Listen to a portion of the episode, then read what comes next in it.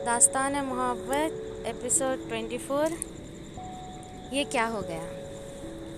नैना की शादी तय होने के बाद उसके गाँव में आस पड़ोस में और चारों तरफ़ सबको पता चल गया कि नैना की शादी होने वाली है।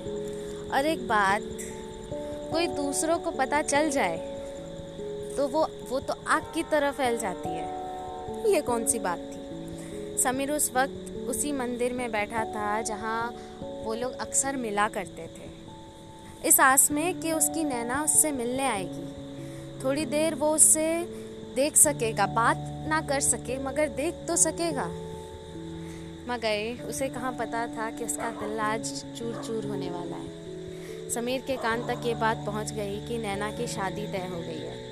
उसने सोचा भी नहीं था कि उसकी नैना किसी और से शादी करने के लिए तैयार हो जाएगी। उसके पैरों तले तो जैसे ज़मीन ही खिसक गई हो। अचानक से उसकी आँखें लाल हो गई। आंसुओं की धार बहने लगी। गाल से होकर होठों तक। वो बार बार नैना का नाम पुकारने लगा। उसके हाथ पैर थर थर कांपने लगे और उसी वक्त उसी मंदिर में उसके दोस्त उसके पास आ रहे थे, उसे ढूंढते हुए। क्योंकि वो लोग एक खबर लेके आए थे कि नैना ने एक चिट्ठी भेजी। उससे, इससे पहले कि वो लोग उसे ढूंढ पाते किसी के धड़ाम से गिरने की आवाज़ आई।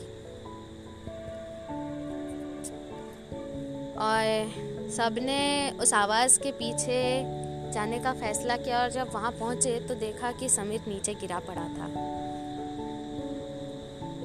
माथे पे दीवार ज़ोर से लगने की वजह से चोट लगी थी। खून बहुत बह रहा था और चोट वाली जगह सूजन पड़ गई थी। जब उन सबने उन, उसके पास जाके देखा तो उसे बहुत तेज़ बुखार भी था। डर के मारे सबने उसे पानी छींटा उसकी आँखें खोलने की कोशिश की मगर उसे होश आ ही नहीं रहा था। उसकी मरहम पट्टी करके सब उसे घर वापस ले गए सास में कि कहीं घर में शायद उसे होश ना जाए अगर नहीं।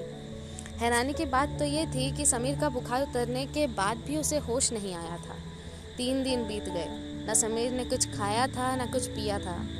मुझे होश आ ही नहीं रहा था। तब समीर के दोस्त नैना को लेकर उसके घर आ गए। समीर को देखते ही नैना खुद को संभाल ही नहीं पाई ज़ोर ज़ोर से बैठ के रोने लगी। जैसे ही वो समीर के पास पहुँची, समीर के पापा गुस्से से नैना के बारे में पूछने लगे कि ये कौन है? कहाँ से आई है? क्यों लाए हो इसे मेरे बेटे के पास? कौन है ये? यही वजह है मेरे बेटे की इस हालत की? और उससे समीर के पास से दूर कर दिया। हाय। आप सुन रहे हैं दास्तान है मोहब्बत। सुनते रहिए इसका अगला एपिसोड, अगले सैटरडे। आखिर क्यों आई नैना? कैसे आई नैना? अपने घर, उसके घर वालों ने उसे छोड़ कैसे दिया आखिर?